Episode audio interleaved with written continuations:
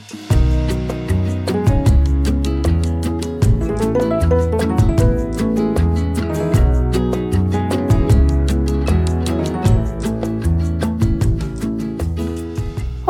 ik ben Ilse en welkom bij de Five Spice Studio podcast. De podcast voor ambitieuze fotografen die van en met elkaar willen leren.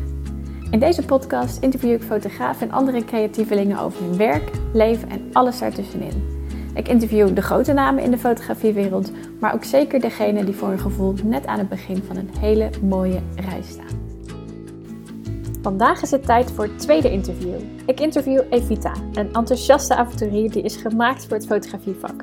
We hebben het over waar zij inspiratie vandaan haalt, welke blunder ze beging waardoor de zus van de bruid haar dag heeft gered en hoe ze omging met een ontevreden klant. Welkom Evita. Uh, Dankjewel. Mega leuk dat je uh, geïnterviewd wil worden. Uh, ik heb een aantal vragen voorbereid natuurlijk, maar gaandeweg uh, in ons gesprek komen er ongetwijfeld nieuwe vragen in mijn hoofd op, misschien wel in jouw hoofd op. Ik ben vooral heel erg benieuwd naar jouw verhaal, hoe jij je vak als fotograaf ervaart, je vak als ondernemer eigenlijk ook. en ik heb nog een paar dilemma's die ik aan je voorleggen. Allereerst, heel kort, een korte kennismaking. wie ben je en wat fotografeer je? Uh, mijn naam is dus Evita, kopier of kopier, mag allebei. Ik ben voornamelijk werkzaam in de reportagefotografie. En dat uitzicht dan in familieshoots voor particulieren en bruiloften. Maar ook um, portretten voor kleine ondernemers, dus echt ZZP'ers die dan een beeldbank willen hebben. Grotere organisaties, um, voornamelijk in de zorg, wordt ik heel veel gevraagd. Um, is dat toeval? Uh, ja, dat is wel toeval. Dat is wel toeval. Dus in de zin van uh, dat ik er niet op. Uh, ik doe geen acquisitie daarvoor en ze kennen elkaar ook niet, de, de mensen onderling. Ehm, daarin dus veel organisaties. Ik doe veel productie ook voor andere fotografen en assistentie. Oh, leuk. ja, dat is echt wel leuk. Want dat blijf je leren. Nou, dat je dus bijvoorbeeld de modellen en locaties regelt. En de quit claims is echt het, uh, het stokje achter uh, alle achtergrondbezigheden oppakt. En assistentie, dat is natuurlijk ook gewoon van heel lullig een reflectiescherm uh, vasthouden tot flitsers instellen enzovoort. Maar ik vind dat heel erg leerzaam om toch nog mee te lopen met andere fotografen. Dus ik volg ook misschien kijken hoe zij bepaalde dingen aanpakken, dat je daar ook van kan leren. Zeker, en vooral bijvoorbeeld de workflow en uh, het indelen, het administratie doen, uh, het archiveren van beelden heb ik daar heel erg veel van geleerd. Want ik ben een beetje een creatief chaos uh, op zijn tijd. Um, dus ik ben voornamelijk wel bezig met reportagefotografie op locatie, met daglicht, snel reageren op situaties. Um, doen doen wat, waarmee je, wel wat je krijgt, dus heel erg afhankelijk van, van weer en locaties. En uh, heel af en toe ook voor Foodlocker. Iets totaal anders. dat is dan weer wel studio. Een bekende naam. Ja, dat, uh, dat, dat doe ik dan als de vaste fotograaf daar niet kan. Dat is een goede vriend en collega. En dan uh, vangen we elkaar op die manier op. Oh, tof. Mooie naam om ja, op je lijstje te zetten. Ja, ja, ja, terwijl het niet mijn favoriete werk is hoor, zeg ik eerlijk. Want er zit een soort hiërarchie in. En je werkt met een team. Um, en ik merk dat uh, zodra je met een team werkt, kan dat elkaar heel erg versterken. Maar het kan ook extra druk op je leggen. Ja, dan ben je qua creativiteit misschien wat minder vrij of zo. Dat je toch in een bepaald hokje moet, uh, moet, moet passen. Ja, ja, absoluut dat. En je kan minder fladderen, zoals ik dat dan noem. Dus ehm, ja, eh, de tijd en de ruimte laten spelen. En hoe lang fotografeer je al? Um, ik fotografeer Vanaf de opleiding fotografie, en dat is 2007, maar ik heb een KVK vanaf 2012. En vanaf 2015, dus nu vijf jaar, denk ik echt zonder bijbaantjes. Dus echt full, fulltime fotografie. Ik ben eigenlijk heel erg benieuwd uh, naar de route die je als fotograaf tot nu toe hebt bewandeld. Dus daar zou ik graag willen of zou ik heel leuk vinden als je me daar een beetje in mee wil nemen. In meeneemt, oké. Okay, ehm, Terug naar, naar zoveel jaar geleden. Wat was... Eh, Terug naar eh, vierde jaar VMBO dan, denk ik. Ik was altijd wel een hele creatieve, creatief persoon. Ehm, in, de, in de zin van... ehm, nou ja, creativiteit, gewoon wat creativiteit inhoudt. Maar ook ehm, eh, naast de lijntjes lopen. Een beetje eigenwijs zijn. eh, een beetje leidinggevende dingen ook op me pakken. Dus altijd wel in de weer en bezig en nooit verlegen. Ehm, en ik hield ontzettend van CKV, zoals heel veel mensen. Dus ik was wel heel beeldend. Maar ik ben niet echt een geboren fotograaf of zo. Ik maakte wel van die, van die foto's van MySpace, van die emo-selfies. Misschien zeg je dat ook wel iets. Met zo'n eyeliner zo hier. En Ja, dan, eh, precies. Een beetje zo. Precies. een Vooral beetje niet lachen. Ja. Vooral niet lachen, nee. Maar dat, zo, tot zover eh, ging, was ik met fotografie bezig. En op een gegeven moment kwam ik bij mijn opa en oma. En lag er een ehm 10 bij 15 of 13 bij 18 printje... waar mijn opa in zijn diensttijd op stond. Zwart-wit. En ik zag die foto en ik besefte me van... oh, het is een beetje fletsig. Er kan wel iets meer contrast in. Ehm, ja, en toen viel het kwartje gewoon op zijn goede plek. Toen dacht ik, ho is, maar een fotograaf die is altijd met mensen bezig. Die heeft nooit eh, dezelfde dag. Die is altijd eh, onderweg. Ehm, je staat op een soort podium. Vooral met bruiloften vind ik dat altijd erg intens. Dat je echt voor alle mensen staat tijdens de ceremonie. Dus in die zin is het ook wel uitdagend. En ehm, eh, nou, vanaf dat moment ben ik naar de opleiding gegaan in ehm, Den Bosch. Dit is een mbo-opleiding fotografie. Ehm, ontzettende speeltuin. Heel veel geleerd op persoonlijk vlak. Maar ik was dus amper 20 toen ik daar klaar was. Dus echt nog super jong. Eh, in de kroeg gaan werken hier in Den Bosch. Dus veel eh, in het nachtleven bezig geweest. Ehm, toen gaan reizen op een gegeven moment. Een aantal maanden in Azië. Eh, als je terugkomt van alleen reizen, dan... Ik weet niet of je zelf ook alleen hebt gereisd. Mhm. Ja, dan, Ja. Dan, dan, je bent echt het, leven aan het ontdekken en alles is anders of zo op zo'n mo- moment. ja, iedere dag ga je kijken van wat ga ik vandaag doen? Waar heb ik zin in? Waar, hoe voel ik me? Ja, En, eh, ja, hoe voel ik me vrij. vandaag? Maar het is Ja. een beetje zo'n zo'n Azië-kwaal, noem ik het altijd, dat mensen dan het leven ontdekken. Maar goed, ik kwam dus terug en ik dacht, deze wereld is nog heel groot en boos. Ik wil lekker doorstuderen. Toen ben ik naar het HKU gegaan, een kunstacademie in Utrecht. Ehm, maar daar kwam ik eigenlijk al heel snel achter dat ik veel te praktijkgericht was opgeleid door de MBO-opleiding. En dus helemaal niet meer in het procesdenken zat. In de zin van dat dat het belangrijkste is. Ik kreeg gewoon altijd opdracht en die ging ik doen. En ik had daar gelijk een idee bij. En ik werd daar heel erg op teruggefloten.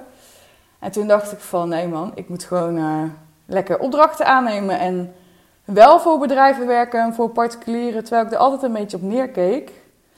Ehm, Waarom keek Ja, je erop neer?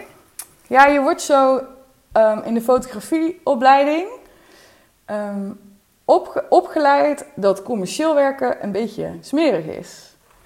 Dus je, je moet gaan voor au- autonoom werk maken en series, lange projecten, subsidies schrijven. ehm, en vooral voor galeries werken.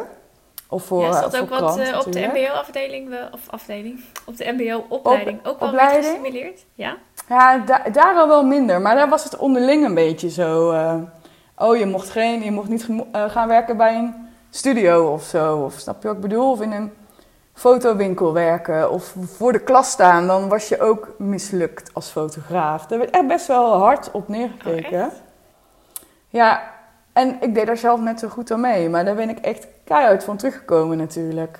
Want Mhm. het is gewoon het mooiste vak wat er is. En andere je mensen volgt ook blij heel maken. erg eh, je eigen weg daarin. Denk überhaupt Ja. als fotograaf natuurlijk, wat je al benoemde, wat je aansprak in het vak. Het is niet alleen maar het, het fotograferen, maar eigenlijk zoveel meer wat er omheen zit. Ja. Wat je moet aanspreken. En zo te horen, zat dat er bij jou wel, eh, wel in. Wat was je allereerste betaalde klus? Kun je dat nog herinneren? Eh, niet helemaal, want ik deed, ik deed wel heel veel gratis vroeger. En eh, vrijwillig, of gewoon voor bier. Of gratis intake voor een, voor een concert. Of eh, het zwart, weet je wel, zo eh, voor 50 euro. Maar echt voor een grotere organisatie was echt een vreselijke klus, ook die ik me nu herinner. Voor fotoweek. En dat was dan in de HEMA, zo'n pop-up. Dus zo'n Mhm. blauwe achtergrond. En dan moest ik zo'n fotoweek t-shirt aan. En dan moest ik mensen aanspreken die daar gewoon aan het winkelen waren. Van, hé, hey, leuk hè, op de foto. En dan konden die die dan kopen of ze... Zeg maar Met schreeuwende online. kinderen ook waarschijnlijk. Alleen maar schreeuwende kinderen. Op zaterdag, dus keidruk, super in de weg. Echt, mensen hadden daar totaal geen zin in. En ik moest ook omroepen. eh, door die micro... Dat vond ik overigens dan weer wel leuk. Ik wou zeggen, Zoals volgens mij vond je dat niet erg. En ik had een hele leuke assistent bij. Ook een goede vriend eh, van me, Alex. Dus dat, dat verzachtte het wel. Maar ik dacht wel, oh, dit is echt niet... Het was ook in Den Bosch Centrum. Dus super veel bekenden kwam ik tegen. Ik had echt wel een beetje...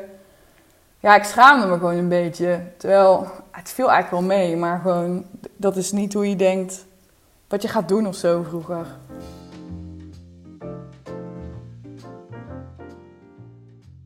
Er zijn net al eh, weer eh, mensen, bruiloften, eh, die fotograferen graag. Waarom past het fotograferen van bruiloften bijvoorbeeld zo goed bij je? Omdat dat in de kern ehm, heel, heel erg snel werken is ook. Het is in die zin altijd anders. Dus je moet ehm, snel reageren op situaties. Je verantwoording is ontzettend groot. Ehm, eh, je, bouwt, eh, je bent heel intiem met het, met het paar. Dus vrij lang eh, de dag. Dus het, het omvat eigenlijk die hele dag. Een goede sfeer, fijne mensen die verliefd zijn. Vaak mooie locaties, mooie aankleding. Maar je moet wel echt super sharp zijn. Dus de Mhm. uitdaging is, eh, die uitdaging is er wel. Ik vind het echt een van de nou, misschien wel heftigste dingen die, die je kan doen als fotograaf. Los van oorlogsfotografie natuurlijk. Is dat nog iets wat, eh, wat je juist heel erg aanspreekt? Dat je zegt, dat zou ik juist wel een ultieme uitdaging vinden? Of wil je liever van wegblijven? Ja, of, of uitvaarten, dat is natuurlijk ook iets wat eh, Ja, wel... denk ja ik, uitvaart opkomst heb ik een paar keer gedaan wel. Dat is inderdaad heel erg hip, om het even on- oneerbiedig te zeggen. Ehm, maar oorlogsfotografie, nee, ik ben helemaal niks gewend. Ik kan, eh, ik kan het helemaal niet aan, joh. Daar ben ik veel te blij voor. Een uitvaart fotograferen, hoe heb je dat ervaren? Ehm, ehm, ik denk dat het anders is als je de persoon hebt gekend. Dat het dan emotioneel eh, zwaarder maakt. Maar ik vond het niet heel, ehm, heel heftig. Ik vond het juist ontzettend warm en, ehm, en mooi om te zien hoe de mensen, degene die was overleden, herdachten. En ik had wel echt vol, ik had echt volle eh, vertrouwen en acceptatie dat ik iedereen gewoon mocht fotograferen. Ook al waren ze echt tot een, tot een kin in tranen. Eh, voelt wel Wat had je ongemakkelijk jezelf hoor. gegeven, als het ware? Of hadden, hadden de opdrachtgevers je dat gegeven? De opdrachtgevers hadden dat gezegd. Van iedereen is op de hoogte. Je mag eh, gewoon met je lens eh, op de gezichten staan. Maar toch is dat wel erg... dat is wel een drempel die je over moet. Ik vind dat bij bruiloften altijd al, als mensen emotioneel Ja. worden. En dan vaak is het dan mooi emotioneel, maar dan Vaak is het dan lastig mooi, om ja, op te precies. Ja. En vooral als dan je een camera hebt die geluid maakt. Dus dan hoor je natuurlijk klik, klik, klik, klik, klik, klik, klik, op zo'n moment dat iemand dan in tranen is. Want jij denkt, mooi moment. Dus ik snap Mhm. de vergelijking heel erg goed. Eigenlijk is dat Ja. precies hetzelfde, ja. Ehm, ja, maar ik vond het wel mooi om te doen. Het is wel een, eh, ehm, een, een serie die je niet vaak voorkomt.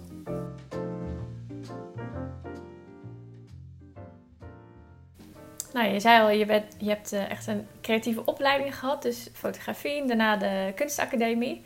Had je ook iets anders creatiefs kunnen worden als fotograaf? Of is fotograferen gewoon echt jouw ding en is dat Eh, gewoon waar je voor in de wieg bent gelegd? Ja, inmiddels is het, eh, heb ik het wel echt mijn ding gemaakt. Maar ik denk dat ik ook wel... Ik ben ook altijd geïnteresseerd geweest in film. Maar goed, dat ligt natuurlijk wel dicht bij elkaar. En ehm, iets in de productie vind ik dus heel erg leuk. Eh, voor tv bijvoorbeeld heb ik ook aan gedacht. Ehm, psychologie vind ik ook heel leuk. Maar dat zit allemaal verweven in fotografie. Eigenlijk al die dingen komen samen bij, eh, bij eh, fotograaf zijn. En dan voornamelijk het ondernemerschap. Mhm. Eh, niet zozeer het eindproduct. Ehm, eh, ik ben ook bezig, ik heb een toekomstdroom om een camping te beginnen, samen met mijn ouders. Eh, Oh, er zit ook wel weer alles in. Ehm, dus ik blijf altijd ook wel heel creatief. Ja, zeker. Zeker.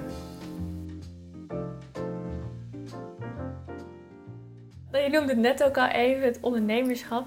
Eh, naast fotograferen is het runnen van je eigen fotografiebedrijf natuurlijk ook een groot deel een, een zakelijk iets, een onderneming.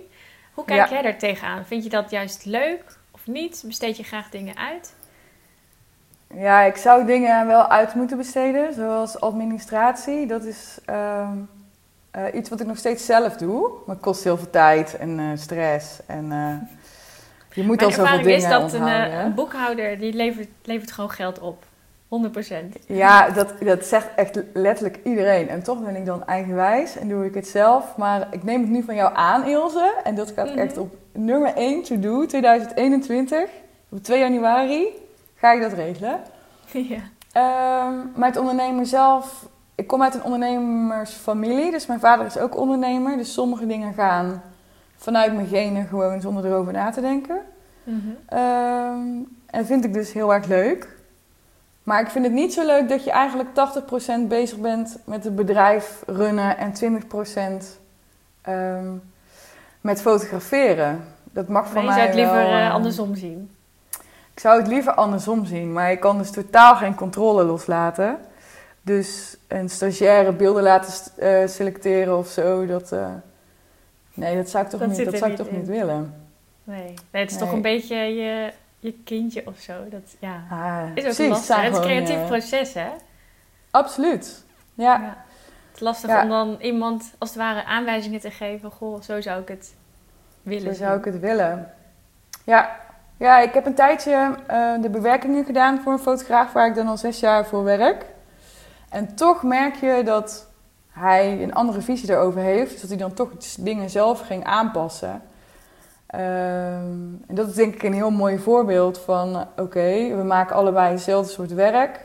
We denken ongeveer hetzelfde te weten. En toch ligt het anders. Het is zo, ehm, ja, zo eigen gereid. Dat kun je eigenlijk helemaal niet doen.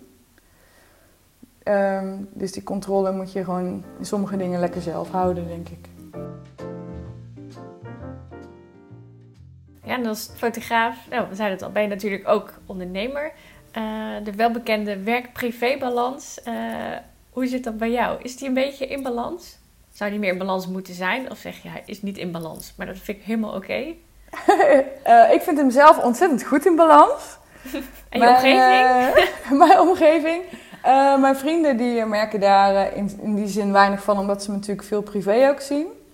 Eh, ze zijn altijd wel slachtoffer als we dan iets gaan doen buiten mijn werk, omdat ik ze dan toch vaak fotografeer.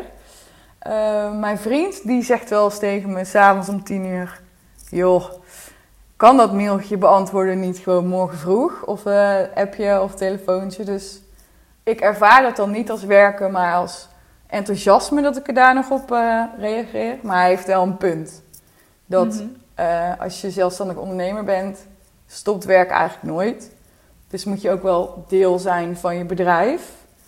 eh, zodat het niet als werken voelt.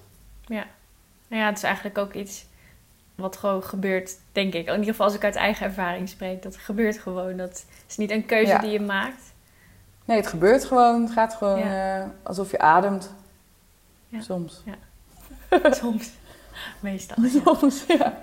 En ontspanning, hoe, hoe vind je dat? Want je zegt, nou, je staat eigenlijk altijd aan wel. Is dat iets wat je Ja. bewust inbouwt? Ehm, ik, bewust, ik bouw wel bewust dagen vrij in, in de zin van dat ik dan de natuur in ga. Dus echt niet thuis slaap en dan gewoon lekker terug naar de basis met vrienden in een staakerven of in een huisje in Duitsland of zelf eh, naar de camping. Hoe meer basis, eh, hoe beter. En dan koppel ik ook heel makkelijk los van, eh, van mail en van social media en dat soort dingen. Dus dat is echt mijn ontlading. En dan dat wil ik eigenlijk nog veel meer inplannen volgend jaar. Ehm, en daarnaast ben ik ook bezig samen met mijn vader en mijn vriend om een camper eh, te bouwen. Een Peugeot J7 uit 1976 voor de kenners. en daar, ik zie een daar zijn we Volkswagen al, busje eh, voor me, maar dat is natuurlijk dat is iets waarschijnlijk Het is een andere bus. anders. Maar hij lijkt er wel, ik snap wel, ja, hij lijkt er wel een beetje op. Dus in die zin, dat beeld is wel eh, is, is zeker goed. Ehm, daar zijn we al twee jaar mee bezig, op en af in weekenden. Eh, het is gewoon heel veel werk. Maar als ik gewoon een koptelefoon opzet en vijf uur aan het schuren ben, eh, is, voor- is dat ook voor mij een soort meditatie. Dan ben je Dus helemaal ontspannen. Ja, ja, en heel erg vies ook, dat wel. Heb je wel eens een ontevreden klant gehad? En zo ja, hoe ging je daarmee om? Ik heb helaas wel eens een ontevreden klant gehad. Ja, en Ja? dat raakte me ook wel heel erg. Ehm, omdat ik die eh, persoonlijk kende. En zij was ook wel begaan met fotografie. Ehm, Oei, ja. eh, ja, ja, Heb je toch een extra iets, extra laddertje of zo, eh, extra stap te zetten voor je gevoel? extra overtuiging of zo. Ehm, zij maakt heel ander soort werk dan ik hoor. Dus het was in die zin niet te vergelijken. Maar ze was dus wel bekend met mijn werk al jaren. Eh, en ze ging trouwen. En omdat ik haar persoonlijk kende, gaf ik haar 50% korting. Want ze wilde, ze wilde me eigenlijk boeken, maar ze wist al dat ze het eigenlijk niet kon betalen. Dus ze kwam aan met, wil je dan één uurtje? Ja, één uurtje kan, kan ik net zo goed eh, eh, vier uur blijven, zeg maar, voor reistijd en eh, tijd dat je dan toch bezig bent. Ehm, en toen leefde ik de foto's af en in, de, in eerste instantie was er ook daadwerkelijk iets aan de hand. Ik had net de nieuwe versie van Lightroom en eh, Photoshop. En op een of andere manier exporteerde die beelden niet in sRGB, maar Profoto. Dus de kleurprofiel kleurprofiel. klopte niet. Ja, het kleurprofiel klopte niet. Dus de foto's waren echt super flat. En het duurde best wel lang voordat ik daarachter kwam ook. Omdat ik natuurlijk gelijk in paniek ging van, Hé, hoe kan dit nou? Want op mijn computer zag het er gewoon perfect uit. Ehm, nou goed, dat was opgelost. Dus ik dacht, oké, probleem opgelost. Foto's eh, zijn afgeleverd. En nog steeds wa- was ze niet tevreden. Maar haar eisen waren ook ehm, eh, niet helemaal... eh, ik, ik, snapte het, ik het niet. En ik heb mijn werk toen ook laten testen door mensen, fotografen die ik ken en door fotografen die ik niet ken. Dus ook objectief, dat er geen vriendjespolitiek is. En allemaal zeiden ze, het ziet er, ziet er, prima uit, het ziet er hartstikke mooi uit. Super sferisch, helemaal hoe jij fotografeert, passend bij je portfolio. Ehm, ik denk dat wat er aan de hand is geweest, is dat omdat zij natuurlijk ook Photoshop heeft en een grote computer, zij al die foto's, die, al die JPEG's die ik in eerste instantie had gestuurd, super heeft uitvergroot. En ja, dan, als dan de scherpte een keer niet perfect op het oog ligt, maar net ehm, op je neusbrug, eh, maar wel een hele mooie sferische foto is, vind ik hem waard om bij een serie te doen. Ja. Ehm, Want dat had ze wel uiteindelijk benoemd als een, een ja, puntje van Als- kritiek. Als, of, als bij één foto. Bij één foto had ze dat zo benoemd. Ja. Nou, uiteindelijk waren we zo over weer aan het mailen. Ehm, en zij vroeg mij RAW-beelden, maar die, die, geef ik gewoon, die geef ik nooit af. Dus ik heb wel voorgesteld om dan de PSD's te sturen. Zodat ze zelf in ieder geval nog, ehm, de, ja, in ieder geval nog aan kon bewerken wat ze dan wilde bewerken. En eh, toen eh, is het doodgebloed. Toen heb ik geen reactie meer gehad. Eh, dus dat vind ik ik kan wel me jammer. voorstellen dat dat er, erin hakt. Ja, vond ik heel erg, vond ik echt heel erg eh, jammer. En vooral omdat je dan super erg aan jezelf gaat twijfelen, terwijl dat helemaal niet nodig is. Terwijl ik ging echt best wel goed. Het was een van de beste jaren tot, nu, tot dan toe. Mhm. Eh, ik had veel bruiloften staan ook. En daardoor ehm, ja, kreeg ik wel even een goede knauw. Ja, terwijl ze je toch heeft geboekt, denk ik wel, op basis van wat ze van je heeft gezien op je, Gezien. je portfolio. Ja. En voor je gevoel heb je daaraan voldaan. Dus Ja, ja, dan absoluut. is de vraag inderdaad, eh, is, ligt het bij jou of ligt het misschien wel eh, Bij de verwachtingen van iemand Ja, anders. Ja. Ja. Dus in de toekomst zou ik dan misschien nog beter kunnen communiceren daarover. Of bijvoorbeeld een voorbeeldalbum laten zien. Weet je wel, dat soort dingen die iedereen eigenlijk al doet. Ja, is wel, ja, ik denk dat het mooi is hoe je ermee omgaat inderdaad. Dat je ook niet te veel je daardoor eh, de put in laat praten. Ja, maar het is wel rot. Ik ben wel benieuwd hoe andere mensen daarmee omgaan. Dus ik Ja. vind het een goede vraag van je, Ilse. Dus als je in eh, vervolg eh, mensen die je interviewt, eh, ja, ben ik wel benieuwd naar wat hun antwoord hierop is. Ja, Heb je zelf al eens heb ik hem er ook ingezet. Ik ben er ook heel benieuwd naar. Van hoe ga je ermee om? Of ik zelf wel eens een ontevreden klant heb gehad. Ja, Ik kan me eerlijk gezegd niet herinneren. Misschien verdring ik negatieve ervaringen snel. Nee, volgens, mij, volgens mij niet. Nee, ik heb, wat ik zover kan herinneren, nooit gehad dat ik eh, heb gehoord dat het niet naar wens Ja. is. Maar het kan natuurlijk altijd zijn dat je na afloop eh, niet te horen krijgt wat mensen echt vinden. Maar dat is wel iets wat ik heel graag meer wil oppakken. Dus dat ik eh, mensen ook Ja. daadwerkelijk spreek ehm, na afloop. Dus dat ik echt van Ja. personen hoor. Het liefst wil ik dat ook face-to-face of met video doen. Dat ik gewoon zie dat mensen... Echt blij zijn. ja, Ja. wel graag dat ze blij zijn natuurlijk. Maar als ze niet blij zijn, dat ze dat ook gewoon eerlijk met me kunnen delen. Om het feit dat ik Ja. wil dat zij blij zijn. Maar ik wil er ook van kunnen leren. Eh, dus Ja. dat is wel iets eh, wat ik... ehm, dus wat meer wil implementeren. Dat ik geen review vraag middels een feedbackformuliertje. Maar echt eh, die interactie aangaan. Eigenlijk ja, laatst is een keer goed. een klant was een afronding was er oplevering ze had de beelden gekozen en na afloop vroeg ik van goh eh, mag ik je wat vragen stellen over hoe je de hele ervaring eh, proces hebt ervaren en de beelden toen zei ze zelf ja ik zou het wel graag persoonlijk willen toelichten toen dacht ik wat, wat Oh, is het ja. dan is er iets waarvan ze dan eh, Ja. wil zeggen dat ze niet zo tevreden is dat ze dat gewoon even bij me kwijt kan maar er was ze was alleen maar tevreden en ik stelde een paar vragen en na afloop stelde ik nog de vraag: Goh, is er nog iets wat je kwijt wil? Oh nee, helemaal niet. Ik ben helemaal blij. Dus dat was Oh, gewoon meer vanuit haar de behoefte om het Ja. soort van af te sluiten of zo. Dus dat vond ik wel heel mooi Ja. en leerzaam. Dus dat, eh, Maar toch, dan heb je toch spanning, weet je, als iemand dat dan zegt van ik wil het persoonlijk ik toelichten. dacht, dit, dit wordt een eh, mo- moeilijk, eh, Gesprek. moeilijk gesprek. ja, ik wil even En wat ik praten, vooral, puntje, puntje. Ja, puntje, puntje, puntje, vooral. ja. Wat ik, vooral, wat ik grappig vind om te merken is, meestal eh, lever ik de digitale foto's en het trouwalbum in één keer af. Omdat het dan voor de mensen echt een ontzettende verrassing is wat ze zien. Mhm. Ehm, eh, maar ik merk dat als ik de ehm, mensen de foto's zelf laat selecteren voor het boek, dat ze andere foto's kiezen, soms, dan ik zelf bijvoorbeeld de mooiste foto's vind. Eh, omdat mensen ook gewoon heel kritisch zijn op hoe ze eruit zien. Eh, dus ik hou juist van die gekke spontane momentjes erin en een beetje die stijf geposeerde eruit laten. En, Mhm. toch, eh, en, en toch zie je soms dat zelfkritische wat mensen nou eenmaal hebben dan, dan terug. Eh, dus daarmee, daarmee heb je soms natuurlijk ook mee te maken dat mensen een ander beeld van zichzelf hebben. ja, absoluut. Ehm, En Ja, als fotograaf heb je natuurlijk een bepaalde visie op het beeld dat je hebt gecreëerd. Qua, qua licht, qua Ja. lijnen, qua waar zit mijn horizon. Eh, hoe, hoe, ja, hoe valt het licht inderdaad. Hoe valt Daar het kijk licht? je naar. En, en de Ja. emotie en de interactie. En dan niet per se Ja. van, oh mijn neus lijkt, haar, of mijn neus, haar neus lijkt iets groter dan dat die is. Ja, daar let je dan niet op. Juist, kijkt naar het zoiets geheel. bijvoorbeeld. Ja, Ja, ja, dat soort dingen. Ja, inderdaad. Het is wel grappig dat jij horizon zegt trouwens. Want ik heb dus van nature een scheve horizon. Dus de eerste actie die ik doe in, in Lightroom is vaak al mijn foto's recht trekken. Ja, En ik krijg het gewoon... ja, ja, het is wel herkenbaar. ja. Eh, ik Je fotografeer moet ook raster. recht zijn. Ja. Ja, oh, het is echt eh, best wel irritant soms. Want ik fotografeer gewoon met raster. Dus ik denk, oké, ik doe alles echt goed. Ik ben echt gefocust. En dan nog steeds, alsof het door de zwaarte van mijn camera komt of zo. Of ja. toch, toch scheef. Ik heb ook echt, als ik mijn allereerste bruidsreportage terugkijk, heb ik nog van die foto's waar de horizon bewust zo, hoeveel graden is bewust het? scheef? 30 graden is, ja, Oh. zo lekker.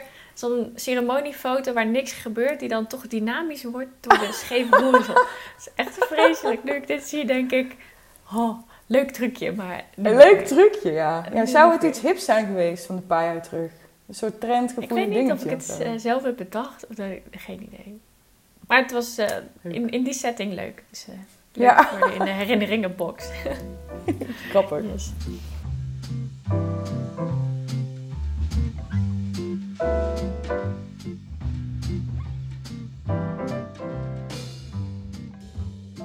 Tijd voor een aantal dilemma's. Ik geef je twee keuzes. Eh, jij Ja. mag aangeven welke het beste bij je past. Ben je er klaar voor? Oké. Ja, Lightroom of Photoshop? Photoshop. Photoshop. Want dan kun je nog re- retouchen. Ik ben gewoon veel meer gewend om in Photoshop te werken dan in Lightroom eigenlijk. Dat gebruik ik Ja, pas series... sinds eh, anderhalf jaar of twee. Echt waar? Ja, het was echt heel kort. Ja, mensen reageren allemaal hetzelfde. Ah, misschien, je bent gewoon heel snel met Photoshop misschien. Uit huis werken of vanuit kantoor? Uh, ik heb echt ontzettend fijn, uh, te gek huis. Dus zeker vanuit huis werken. Um, maar ik, ik, merk wel dat uh, als je drie dagen achter elkaar aan het editen bent, dan word ik een beetje cray-cray. Dan, dan ga ik gewoon ja, een beetje verwilderen ook of zo. Dus ik moet dan wel echt naar buiten voor mijn sociale contacten. Pyjama aan, haar op je ja. hoofd. Ja, zeg maar als in, als in uiterlijk, maar ook zeker van binnen dan op, als mijn vriend dan heel dag weg is geweest en als middags binnenkomt en ik de eerste ben, of hij de eerste is tegen wie ik weer praat, dan is het zo. Blablabla. Dan, dus dan kan ik mijn woorden niet meer vinden. Of dan ga ik in de spiegel dansen. Of uh, net zoals vandaag had ik even met een ander fotograaf via Instagram DM een gesprek over. Uh, over maskertjes van de Lush. Dat je echt zo'n, dat je merkt dat zij ook geen collega's heeft. En dan die chit-chat aan tafel, zo over de computers, over en weer. Dat je dat eventjes dan op social media doet. Dat is wel heel grappig. Dus ja. Um, soms is het beter als ik uit huis zou werken. Podcast of YouTube? Uh, YouTube. Sorry Ilse. Binnen of buiten fotograferen? Uh, miljoen YouTube-video's aan. ja. Die komen er ook aan. Maakt oh, echt? oh, leuk. Oh, ga je dan... Um, ga je vlogs volgt. maken? Volgt allemaal. Volgt allemaal. Spannend. To be ja. continued. maar binnen of buiten fotograferen? Sorry, ik was helemaal gefocust. um, ontzettend miljoen procent buiten. Het liefste zou ik echt alleen maar buiten doen. En slecht weer uh, bestaat niet in mijn uh, optiek. Alleen uh, slechte kleding. Oh, dit is echt zo'n zo'n zin voor de bever of zo. Alles zelf uitvogelen of cursussen of workshops volgen? Um, alles zelf uitvogelen. Um, doe, zo doe ik dat nu. Alleen zou ik wel meer workshops willen volgen. Ja, heb je iets op je lijstje staan? Een onderwerp of een thema? Um, Um, ja, best wel veel. Maar ik vind de drempel om zoiets te boeken toch best wel groot, merk ik. Maar ik zou bijvoorbeeld om, om wel... Om iets van uh, iemand anders aan te nemen? Of meer dat je denkt, krijg ik wel waar voor mijn geld? Ja, dat. En het is ook wel geld uitgeven aan jezelf. Het is natuurlijk een investering. Maar ik vind het dan... Uh, ja, ik weet het niet. Ja, ik, weet niet of ik dat... Ja, ik vind gewoon veel geld en tijd. En de tijd gaat gewoon snel. En dan ga ik het zelf uitvogelen en mhm. dan had iemand me dat veel beter uit kunnen leggen en veel sneller. Eigenlijk. Leven met of zonder Instagram? Ja, voor de wereld is wel echt beter zonder. Um, voor mezelf ook. Al haal ik er ontzettend veel klussen uit, dus zakelijk weer niet. Um, je moet ja, kiezen. Echt. Je moet kiezen. Oh, ik moet kiezen. Ja, ik ben ja. slecht in kiezen. Um, ja, dan doe maar met. Ochtendmens of avondmens? Um, uh, nu een ochtendmens, een ontzettende ochtendmens zelfs. Uh, in de zomer uh, slaap ik denk ik vijf uur per nacht. En dan ga ik lekker zwemmen om zes uur s ochtends, tussen zes en acht. In natuurwater hier, hier in een bos. Maar vroeger was ik echt een nachtmens en dat bracht ook wel heel veel. En dan word je niet gestoord, weet je wel. krijg je mail binnen, geen telefoon. Dat vond ik heel fijn. Krijg je trouwens ook niet om 6 uur s ochtends, dus dat effect is hetzelfde. maar er gebeurde nog iets. En dit jaar is natuurlijk allemaal een beetje stilgevallen. En uh, ondanks ik de rust heel erg waardeer en echt uh, heel erg ben gaan, gaan, genieten van de focus, um, is het ook wel een beetje boring of zo af en toe. Heb je dat zelf mhm. niet?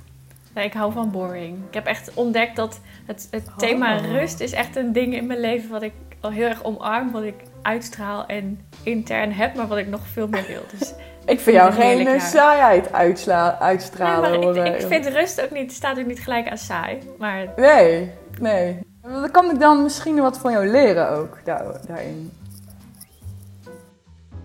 Batch editen of een beetje door de week heen editen? Uh, batch, zeker. In de flow blijven en door.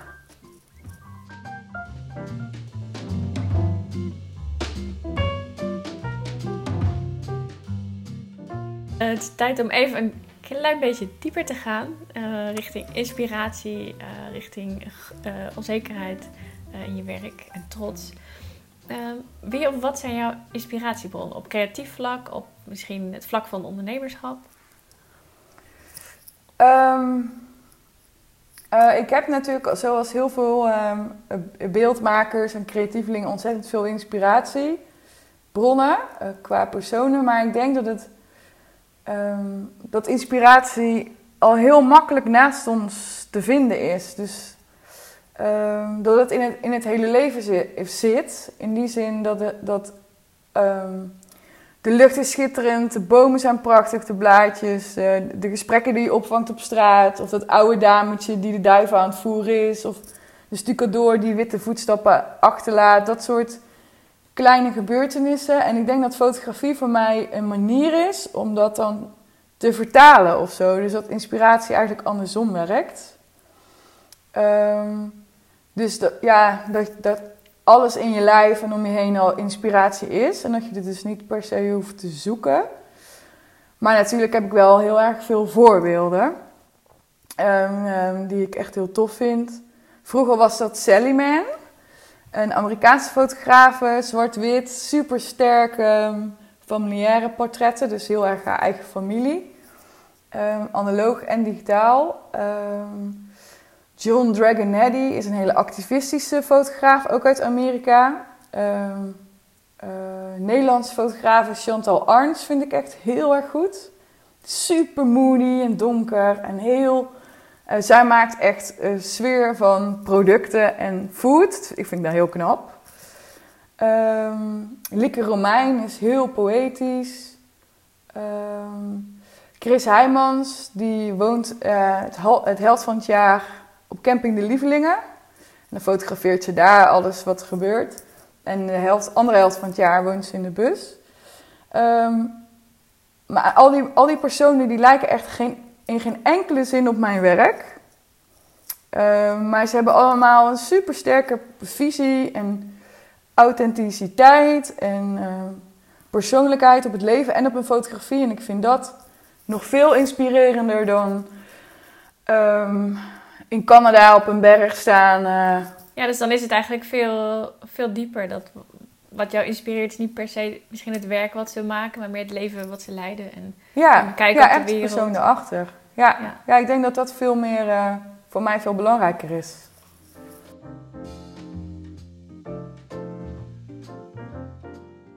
Als je eens kijkt naar jezelf, zie je jezelf meer uh, als fotograaf als een artiest, dus als uh, ik maak wat ik mooi vind en de klant deelt daar maar mee, om het zo maar te zeggen? Of zie je meer als fotograaf als een soort diener van jouw klant? Dus de klant die heeft een bepaald beeld in gedachten en daar werk jij aan mee. Hoe, kijk je daar tegenaan? Um, nou, dat vind ik wel een goede vraag, want het is wel wisselend. In die zin, soms ben je natuurlijk gewoon uitvoerend, maar je bent altijd uitvoerend vanuit je eigen visie. Dus um, Um, een klant boekt mij niet om alleen maar op een knop te drukken waar alles al is ingesteld en that's it. Een klant boekt mij omdat ik een energieke invulling daaraan heb of een goede kijk of goed met de mensen om kan gaan. Dus um, zolang je niet in een voorgezette setting fotografeert waar je alleen maar op een knopje hoeft te drukken, ben je, ben je wel in ieder geval artistiek bezig. Artiest. Um, ik kijk wel, ik, ik, vind, ik zou willen zeggen iedereen is een artiest en ik ben een artiest, maar ik vind dat nog net iets te hoog gegrepen als ik dus naar mijn voorbeelden kijk. Mm Dan, dan ja, die zijn daar meer uitvoerend. Iets, ja, iets, iets vrijer in het werk dat ze maken. Ja. Maar het kan ook liggen natuurlijk aan het type, type werk wat ze laten zien. Dus als jij uh, ja. bruiloften fotografeert, ja, dan, dan wil je dat ook op een bepaalde manier vastleggen zoals dingen gebeuren misschien. En als het een, een, foto zou zijn van een mevrouw in een witte jurk op een mooie plek, dan zou je er misschien als het verhaal bruiloft wegvalt, zou je ja, dat klopt. anders ja, vastleggen. dan zou je denken, oh, dan zou je veel meer kijken naar uh, ja, bepaalde artistieke elementen, houdingen, poses, uh, bewegingen. Ja. en los natuurlijk dat je dan met even tussen, eh, tussen haakjes normale mensen werkt. En andere shoots zijn natuurlijk vaak met modellen die zich veel bewuster zijn van hun lijf en veel leniger ook vaak. En soms heb je ideeën en die werken dan echt totaal niet. En dan heb je bijvoorbeeld een mooie pose gezien op Pinterest en dan denk je, oh ja, die ga ik onthouden voor de bruiloftshoot. En dan uh, laat je ze dit doen en denk je, oh, dit is, ja, dit, ja, dit is wel, uh, nee, faal.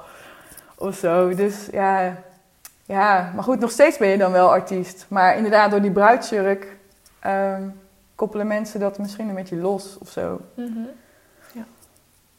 Interessant wel om daarover na te denken. Ja, vind ik heel interessant, inderdaad. Ik kan me ook voorstellen als, als je een bepaalde specifieke stijl of portfolio hebt en klanten boeken jou om die stijl en portfolio, dan wil je ze dat ook geven, wil je ze dat gunnen. Als ja. Terwijl als jij een, een artiest misschien wel bent, kun je ook op een dag denken, ja, ik vind dat toch niet zo leuk meer. Ik ga iets compleet anders doen. Dat die klant dan denkt, hè, maar dit is niet wat ik had verwacht. wat ik had Of andersom, uh, ja, of als de klant alleen maar uh, in de camera wil kijken en wil lachen. En dat jij denkt, nee, maar ik wil een mooie compositie maken met die boom. En, en uh, dat grasprietje daar. En dan jij bent daar onderdeel van. Juist, ja. En dan lekker kickforce perspectief fotograferen. En dat een bruid dan alleen maar bezig is met de onderkin bijvoorbeeld. Terwijl daar ja. voor jou natuurlijk helemaal niet over gaat. Ja, dat klopt, ja. Ja, ja. ja het is een interessant vraagstuk.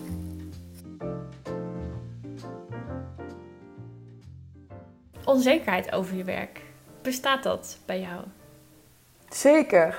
Ik vind het elke keer ontzettend spannend. Ja, Wel. wat vind je spannend? De oplevering? Of? Um, uh, ja, ja, het gaat altijd wel om het eindresultaat. Want op het moment zelf vind ik mijn eigen weg dan uh, wel erin. Um, maar het is wel gezonde spanning hoor. Dus het is niet per se onzekerheid. Um, behalve als ik iets doe wat totaal buiten mijn straatje ligt. Dan, maar goed, dan is het mijn eigen schuld. Dan heb ik mezelf daar onzeker in gemaakt, omdat ik daarvoor heb gekozen. Um, maar ik denk dat zodra je die spanning niet meer voelt, dat je dan klakkeloos wordt en een beetje een trucje van gaat maken. Dus die spanning is wel heel belangrijk om je scherp te houden, heb ik het idee. Om echt je best voor te doen. Um, ja, het is hoge pieken, diepe dalen in dit beroep. In de zin van dat je alles geeft en daarna half uitgeput drie dagen aan het editen bent, bij wijze van spreken. Um, en wat bij mij dan helpt, is bijvoorbeeld na een shoot, hoe, hoe enthousiast ik ook ben of hoe overtuigd ik ben dat het goede foto's zijn. Of slecht. Um, die zijn er eigenlijk dan niet echt. Maar uh, om dan het werk te laten liggen, een dag, en dan pas de volgende dag te gaan selecteren en inladen.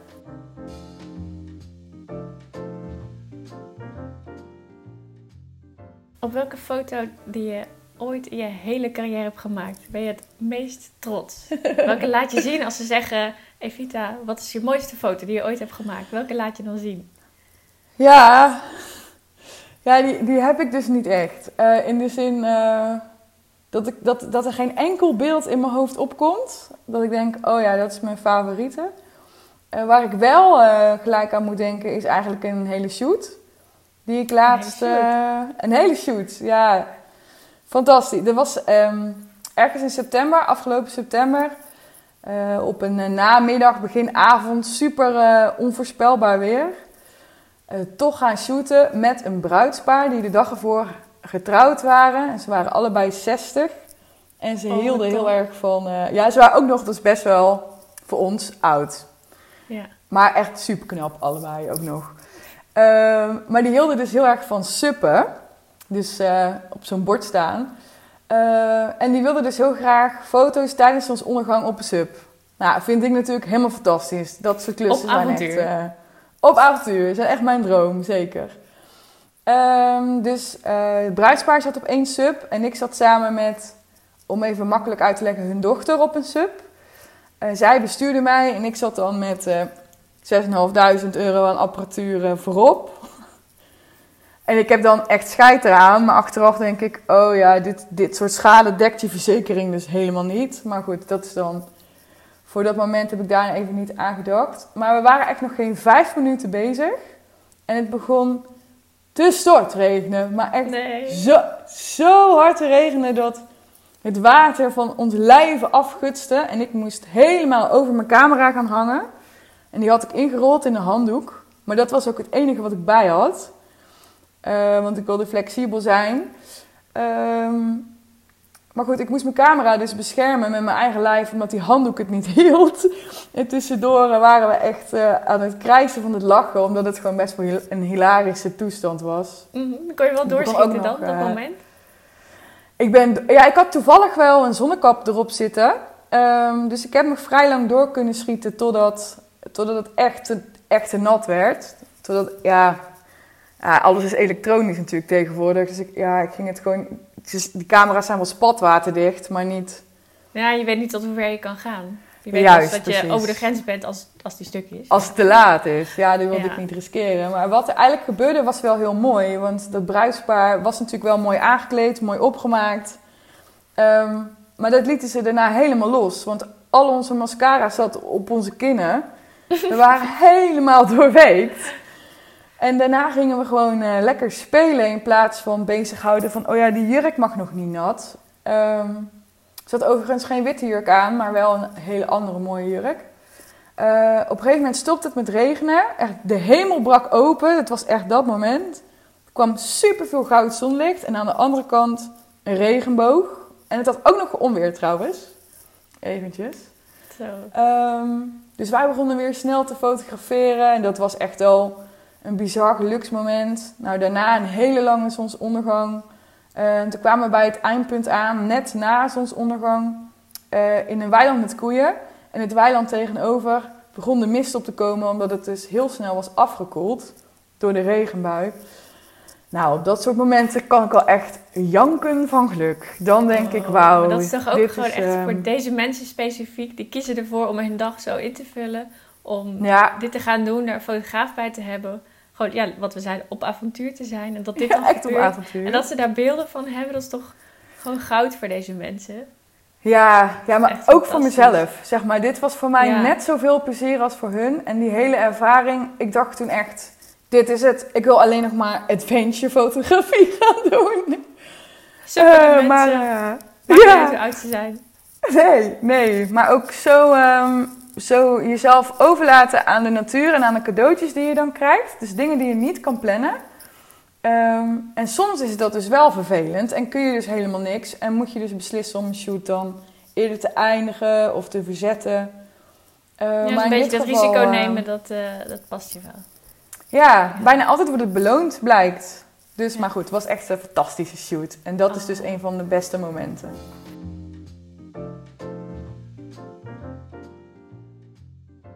Wat is de leukste workshop die je ooit hebt gevolgd? Ehm, van Hans de Kort. Ehm, dat is een wetplate fotograaf. Dus die werkt via een oud eh, procedé met collodion op glasplaten of aluminium. Ehm, ik probeer het heel makkelijk uit te leggen. Eh, wat daarbij nodig is, het is een 16 eeuws ehm, fotografietechniek, als ik het goed zeg. Eh, je moet daarvoor 5 tot 10 seconden stilzitten. Eh, waardoor je dus eigenlijk hele stijve portretten krijgt. Maar je fotografeert daardoor wel echt de ziel van mensen. Zo kan ik het beste beschrijven. Mhm. Dus het zijn Krijg je hele niet een soort wazig beeld? Want iemand beweegt toch een, een beetje, denk ik. Ja, je hebt een hoofdsteun. Dus er zit een, echt een soort... eh, eh, ja, eh, waar je je boek op legt als je een muziekinstrument speelt. Zo moet je het zien. Krijg je zeg maar in je nek. Zodat je in ieder geval je nek wel recht kan houden. En je blik moet wel echt strak zijn. Ja, echt, echt heel scherp is het soms wel, maar ook vaak niet. Dat klopt. Daardoor Is zou je het kunnen vergelijken met een soort heel lange sluitertijd? Ja. Foto, maar dan niet overbelicht. Maar dan niet overbelicht, zwart-wit, super sterke contrasten. Ehm, even tussendoor, ik, kan, ik heb toevallig hier een, eh, portretje liggen, dus die kan ik wel even laten zien als je wil zien wat het is.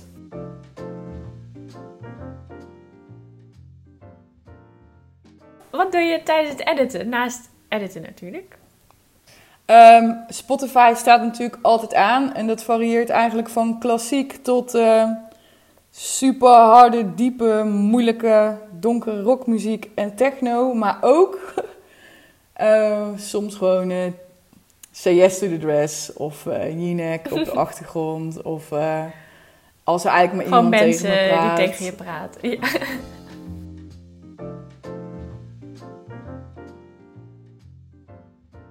Welk ding vind je het minst leuk aan het fotograferen? Oh, dit vind ik ook wel een goede vraag. Ehm, welk ding vind ik het minst leuk aan het fotograferen? Je kan stiltes knippen, hè? Toch? Eh, dat kan. dat kan. Wat vind ik het minst leuk aan fotograferen? Het sjouwen van alle spullen? Nee, dat vind ik ook prima om te doen. Boekhouding. Boekhouding, ja. Hoort er ook bij, ja. hoort er ook bij, ja. Ja, boekhouding. Ja, eigenlijk alles waar je niet mee bezig wil zijn als eh, fotograaf. Je wil gewoon de hele dag lekker kunnen spelen. Contracten, En soms, eh, algemene ja, voorwaarden. precies. Dat soort dingen, ja, dat vind ik echt verschrikkelijk. Maar soms vind ik het editen ook verschrikkelijk. Ja, als het niet wil lukken of gewoon als je denkt ik wil nu naar buiten en ik moet nu Ik binnen wil gewoon naar buiten, ja, precies. Ik wil eigenlijk gewoon elke dag buiten zijn. En als je gewoon deadlines hebt, dan moet je gewoon dagen binnen spenderen. Net zoals heel veel andere werkende mensen. En dan, eh, Shit, het is toch gewoon werk, hè? Dan. ja, precies. Dan wordt het dus soms werk. En je moet echt uitkijken om, om dat nog wel een beetje van elkaar gescheiden te houden. Dat fotografie ook nog wel echt die passie en die hobby blijft. Mhm. Ehm, en dat je dus ook nog voor je lol gaat fotograferen. Ja. Want dat heb ik een tijdje ook niet gedaan. En, eh, en dat heb ik nu weer, weer wel heel erg opgepakt. En daar krijg je gewoon super veel energie van.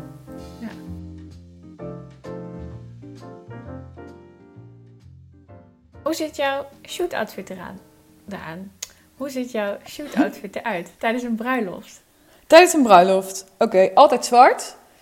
Ehm, zelfs met de 38 graden, net zoals afgelopen jaar. Ehm, maar dan niet met lange mouwen. Ehm, als je gesprekken hebt met bruiloftsparen, dat is vaak in de winter.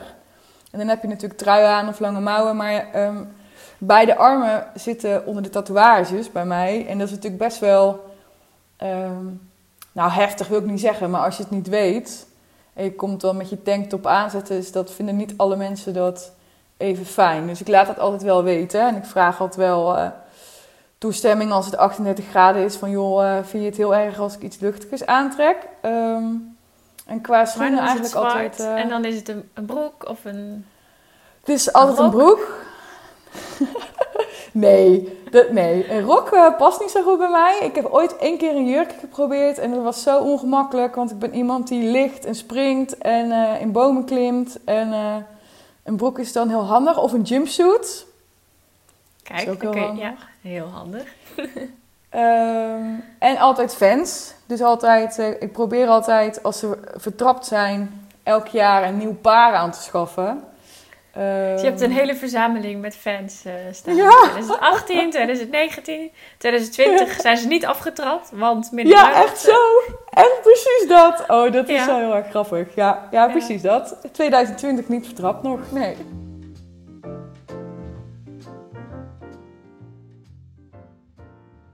En wat eet je tijdens een bruiloft? Hoe, hou- hoe hou je jezelf op het been? Ehm, ja, ik denk eh, wat wel herkenbaar is, eh, te weinig sowieso. Eh, als het iets is, dan zijn het wel... Ik heb altijd wel bananen in de auto liggen. En je pakt natuurlijk wel je momentjes op de bruiloft. Ehm, taart bijvoorbeeld, of zo, als je mag mee eten. Ja, hoe kijk je daar tegenaan, tegen het taartmomentje op de bruiloft? Ja, als je daar rustig de tijd voor hebt, dan neem ik het altijd wel aan. Maar als je jezelf echt binnen de stressmomenten, zeg maar, eh, moet gaan volstouwen, dan, eh, dan zeg ik altijd nee. Dat vind ik echt geen, ik vind dat gewoon geen gezicht. Dat je daar in het hoekje dan ja, in een hoekje. Ja. hoppakee, alles eh, naar achter loopt te duwen. Hetzelfde gaat over, eh, over champagne. Ehm, als ik het aangeboden krijg, dan wil ik best wel meetoosten, maar niet als ik het naar achter moet eh, gieten. Want eh, Nee. dat vind ik Dan gewoon... krijg je wel de scheve zo, horizon, denk ik. eh. of horizon. Of juist een rechte horizon. Nou, misschien is dat de oplossing, Ilse. Ja. Misschien moet je dat eens proberen. Champagne, ja. Ja, inderdaad. Maar ehm, ik eet graag ook wel mee. Dus als je echt een lange dag hebt eh, tijdens een bruiloft, dan vraag ik altijd wel van... joh, ik hoef, geen, eh, ik hoef niet het diner wat de gasten hebben, vijf gangen. Maar eh, het personeelseten van de locatie ergens achter in de keuken vind ik ook vind ik helemaal goed. Liever zelfs. Ja, juist even een momentje van de Ja. mensen weg. Juist, ja.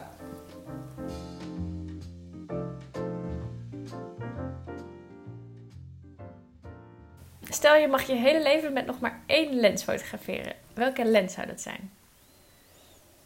Ehm, de 35 mm. Ja. met stip op één. Ja, 2470 is ook fijn. Maar ja, ik vind die brandpuntafstand van de, de van de vaste lens hè? Je mooi. eerste ingeving is 35. Dus daar, Ja. 35, ja, 35. Die staat genoteerd.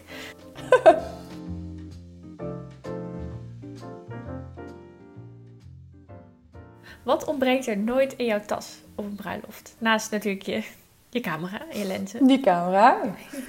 Ehm, ik heb dus altijd sowieso een paar extra schoenen bij. Omdat je dus vaak wel in natuurgebieden wandelt. Eh, ik vraag ook altijd of de bruid extra sneakers mee wil nemen. Of laarzen of zo. Dat ze gewoon eh, in ieder geval niet blaren loopt op die hakken. Eh, maar ik heb sinds een aantal jaar ook altijd extra kleren bij. Want ik ben dus een keer volledig uit mijn broek gescheurd tijdens een bruiloft. Nee, serieus? op welk moment? Ja, ik hoop eh, aan het einde van de dag. Nee, het was echt midden op de dag. Het was eigenlijk aan het einde van de shoot ehm, eh, in de duinen, hier vlakbij eh, Den Bosch. En ik was dus in een boom geklommen. Ik sprong eruit en ik bleef met mijn kontzak haken aan een tak. Nee. En ik scheurde echt gewoon van boven tot beneden, ik denk centimeter of 20, 30 uit. Ehm, we zouden daarna gelijk doorgaan naar de ceremonie. Dus het was ook niet echt een handig moment. De zus van de bruid, die is toen op stel en sprong naar de fotolocatie gekomen, want die had ongeveer mijn maat. Maar die had natuurlijk die had heel haar zus nog niet gezien. Ehm, dus het was wel een momentje wat ik een beetje stal. Ik me nog steeds wel een beetje lullig over. Maar eh, ik ben dus echt gered door de, door de zus van de bruid. Oh, dus En, sinds die eh, dag dus heb je altijd een extra broek in je, in je auto liggen.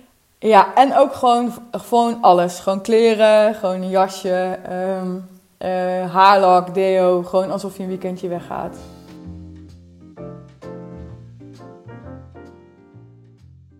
En als allerlaatste over de toekomst, een mooie afsluiter. Wat is nog jouw droomfotografieproject? Of iets wat je ooit nog een keer wil fotograferen? Ehm, oh, ik ben echt eh, een ramp met vijfjarenplannen maken of zo. Maar een droom die ik heb is dus die camper afmaken die ik aan het verbouwen ben. En omdat we echt vanuit, vanuit het stalen karkas aan het bouwen zijn, zou ik dus bijvoorbeeld een, een doka kunnen maken erin, een donkere kamer, om die wetplates te ontwikkelen, waar ik dus die camera ook al voor heb gekocht. En dan al reizend eh, foto's en verhalen te maken, want ik schrijf ook heel graag van de mensen die je Mhm. ontmoet. En dan een fotoboek maken, maar ook met recepten en eh, nou, dat soort dingen. Dus dat je een boek hebt als naslagwerk. Wauw, Ehm, ja, Nou, dat klinkt ook ja. niet als een vijfjaren plan, maar als een tienjaren plan. Ja, precies. Ja, ja op zijn minst. Op zijn minst. Oh, maar ehm, tof joh. ja, dat is, dat, is wel, dat is wel een grote droom en een grote plan. Maar ik denk dat als ik klein zou denken, is 2021 gewoon nog meer naar buiten. Ja, nog dat meer is naar dan- buiten. Ja, dat is dan makkelijker. Ja. ja, maar ik denk toch ook je, je droom als je nu al bezig met de camp, bent met de camper. Eh, Ja. Je hebt die camera al. Bijna Ja. als je straks de camper klaar is, je maakt één foto en je schrijft een mooi verhaaltje erbij, dan ben je al halverwege. Ja, dat is wel. Oh, je brengt het wel heel. Je maakt het heel klein. Dat is wel fijn voor mijn hoofd, Ilse. Dankjewel.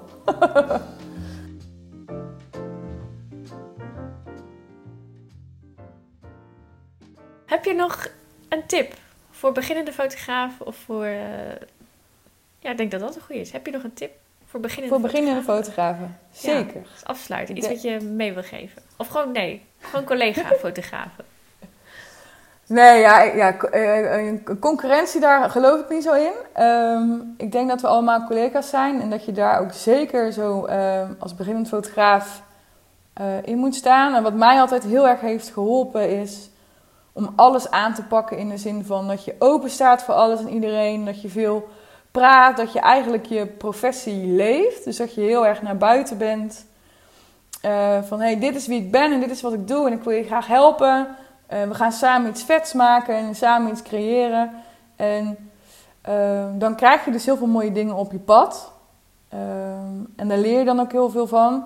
Ga lekker op je bek. Dat is dus bij mij ook super veel gebeurd met dat uit mijn broek scheuren. Super gênant. Of eh, dat ik mijn batterijen van mijn flitser was vergeten. Of dat mijn accu's nog in de oplader zat, zaten. zelfs een keer. Weet je, allemaal van dat soort praktische stomme dingen. Overkomt iedereen, je bent een mens. Uh, maar probeer vooral uh, alles te doen wat je, wat, je, wat je leuk lijkt en wat een uitdaging is. Ja, leef gewoon je professie. Ik denk dat dat een goede tip is. Ja, mooi. Ik denk dat dat een hele mooie veel, afsluiter is. Niet te veel focus op Instagram als afsluiter. Kijk, heel verstandig, heel verstandig. Oh, leuk. Ik denk dat het een hele mooie tip is. Inderdaad, niet per se voor beginnende fotografen, maar voor... Misschien niet eens voor fotografen, maar gewoon voor ieder mens dat op deze wereld leeft. Oh, wauw. Ja, ja.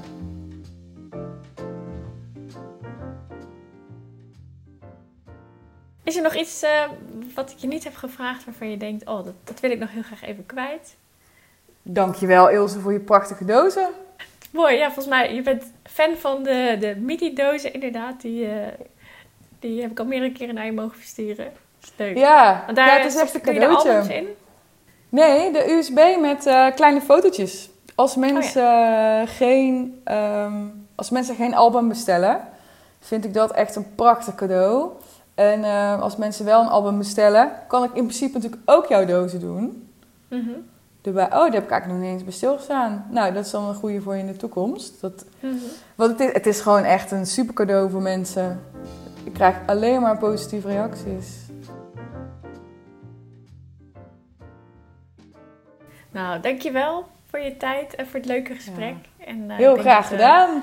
mooie inzichten hebben kunnen delen met elkaar. En uh, hopelijk daar ook andere mensen een uh, leuk inkijkje in kunnen geven. In uh, ja. ja. jouw ontstaan uh, als fotograaf. Bij de HEMA gestart. En nu op avontuur met een bruidspaar van in de 60 die lekker aan het suppen is. Ik denk dat het een wow. mooie weergave is van, van de reis die jij hebt gemaakt. Klinkt als een goede biografie zo. Ja, en je mag wel in je eigen boek ook komen. Zelfportretje. Ja. Nou, ik moet zeggen dat ik echt... Ik, uh, een applausje voor iedereen die, uh, die deze hele podcast al heeft afgeluisterd bij deze. laat je even horen. Als je dit hebt geluisterd, laat je even horen. Vinden we leuk. hey, dankjewel Inderdaad. Hè. Graag gedaan. Jij bedankt.